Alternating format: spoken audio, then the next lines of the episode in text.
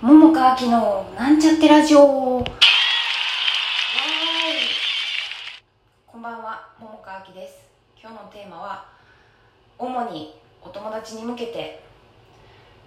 深い呼吸するときするにはこんなんどうやろというお話です。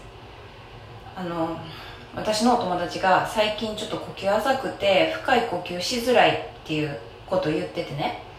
で、まあ、ちょっと他にも喋ってたから、まあ、ちょっと精神的なストレス的な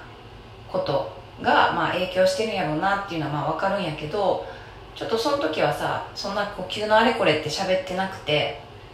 まあでもねふと私が呼吸浅いなって思った時に、まあ、自分がやってることをもしかしたら役立つかもしれへんから伝えたいなって思ったんです。であの、まあ、それやったらね本人に言えばいいやんっていう話なんやけど、まあ、もしかしたらこのラジオ聞いてる方の中にもね、まあ、そういう呼吸とか興味あったりちょっとなんでしょうね。もしかしたら私がやってることがちょっと役立つかもしらへんなって思ったのとそのお友達が私のラジオをまあまあ聞いてくれてるっていうことを知ったんであえてラジオで喋ってみようと思いました。であの、まあ、ちょっと私が喋る話はね本当にね、まあ、自分がいろいろ今まで教わったりなんかね自分で勉強したりとか、まあ、そういうのとかで、まあ、知ったことなんかのえっとまあ、実際自分がやっていいいいなって思うことだけをね、まあ、伝えようと思うんであのもともと私なんかよりも知識豊富な方はいっぱいいると思うので、まあ、必要ないなって思ったらちょっとあれなんですけどここでねバイバイっていう感じですけど、まあ、ご興味あればあのこのまま続きをね聞いてもらえたら嬉しいなと思います。でえっと呼吸。呼吸法ってまあいろいろああるじゃないですか、まあ、一般的には腹式と胸式ですけど、まあ、他にもさあのうじゃい呼吸とか完全呼吸とか 3D 呼吸とかまあいろいろいろいろある中であのまあ今日しゃべる話は本当にちょっと呼吸浅いなっていう時にこういうのやると深くなっていくよって私が実践して思ったことのみ話そうかなと思います。ほんであのー、呼吸自体ね別にそんな意識せへんくても、まあ、勝手にみんなやってることやと思うし、まあ、なんどの呼吸がいいっていうこともないって思うんですよ。あのそれぞれ自分がしたいように 好きなものをチョイスするのが一番いいと思ってます。でまあ私はというとあのその時その時に応じて呼吸法は変え変えてあの変えたりまあそうね自分でチョイスしてえっとあえてその呼吸法を使おうみたいな感じでやったりしてます、まあ、例えばヨガやったら腹式呼吸が基本やしピラティスやったらまあ胸式で、まあ、3D 呼吸とかでうんまあ瞑想とかやったら丹田呼吸っていう感じでまあ、自分でチョイスしてるっていう感じですね。であのまあ深い呼吸の何がいいかっていうとさこれももう知ってる話と思うけど副交感神経が優位になるから、まあ、リラックス効果があるよっていうのと,、えーと、俗に幸せホルモンって言われてるセロトニンの分泌があの増えるから、うん、気持ちのね安定につながったりとはまあ集中力が高まるっていう効果もあるよね、うん、なので、まあ、腹式呼吸は私はいいな好きやなって感じです。でえー、っと何個喋れるか分からへんけど 一つ目えー、っとねため息。はあってね。まあなんかため息ついたりするかと思うんですけどこのため息からの腹式に変えていくっていう方法。まあ、これはねいつでもできるっていうのが一個メリットですね。で特に今マスクとかしてるから、まあ、よほどの近距離じゃない限りは、まあ、どこでやっててもあのいつやっててもそんなにね人に不快を与えずに できるかなと思うので、まあ、はーってまず吐いたため息からのお腹意識してあのちょっとずつあの腹式深い呼吸にしていくっていう方法が1個です。2つ目。アロマ。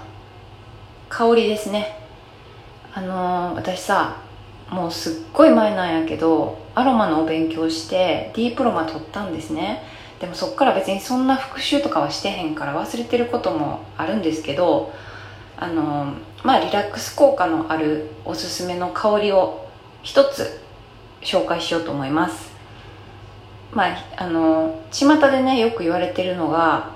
ラベンダーがリラックスにいいよって言われててでまあ実際あのそういう効能あるんですけど私がおすすめするのはちょっと柑橘系の香りでねオレンジスイートっていう香りがあるんですよ。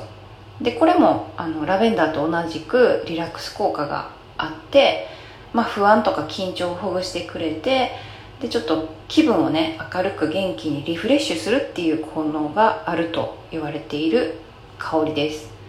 まああの出してるねあのアロマの出してる会社によっても同じネーミングでもちょっとね香りが変わったり違ったりするんですよ。全く一緒ではなかったりするからなので、まあ、もしあのご興味ある方は、まあ、実際店頭で香りを嗅いで自分が好きかどうかっていうのを確かめてから買ってほしいなと思います。あの私はねアロマの効能とかいろいろあるけど効能よりも自分が好きかどうか好きな香りかどうかっていうのが一番大事だと思うんですよね。その上での効能やと思ってるんで、まあ、まずはね好きな香りやったらあの選んでもらったらいいかなと思います。でちなみにアロマオイルって書いてるのは人工なんでエッセンシャルオイルもしくは精油って書かれてるのが天然100%っていうオイル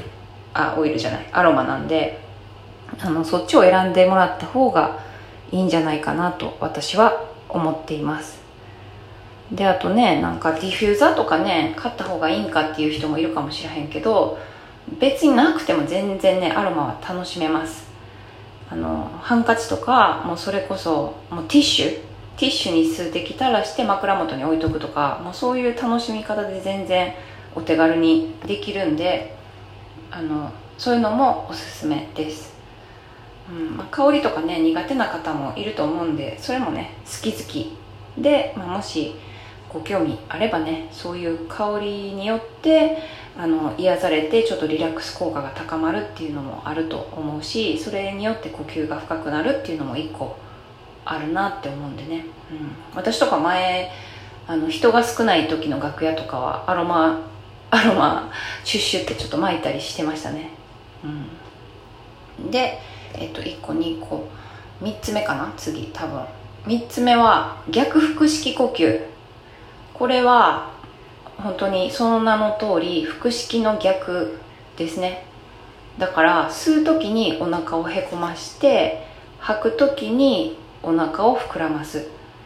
でこれの何がいいかっていうと、まあ、吸う時にねお腹へこました時に横隔膜が結構動いてるの分かると思うんですよね。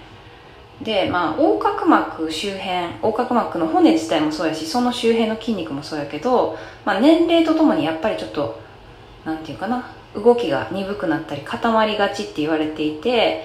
あのそれをねちょっと緩めてあげる柔らかく緩めてあげるっていうのが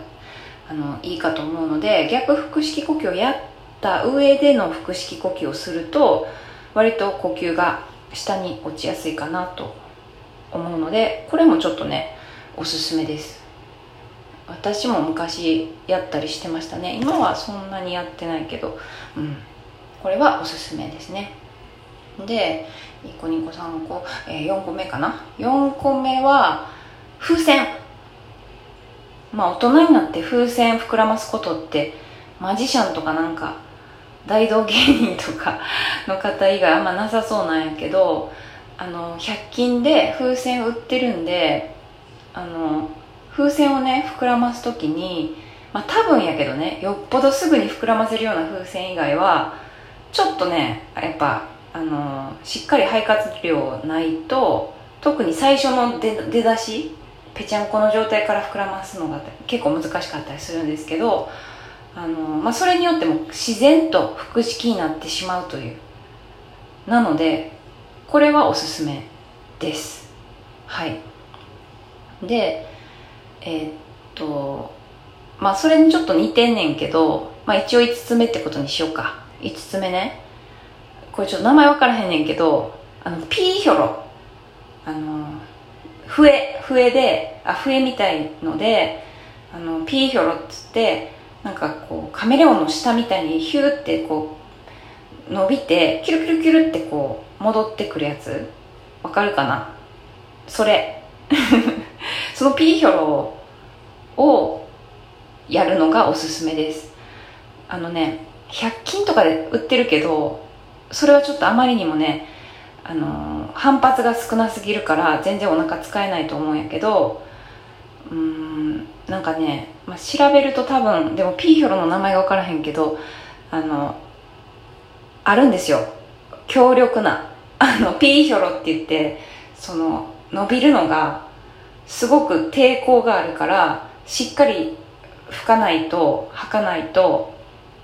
あの伸びないピーヒョロがっていうのがあるんですねそういう。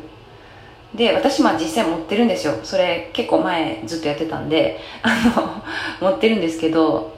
そうそれがおすすめです。あもう時間ないや、まあ、そんなわけではいもしよかったら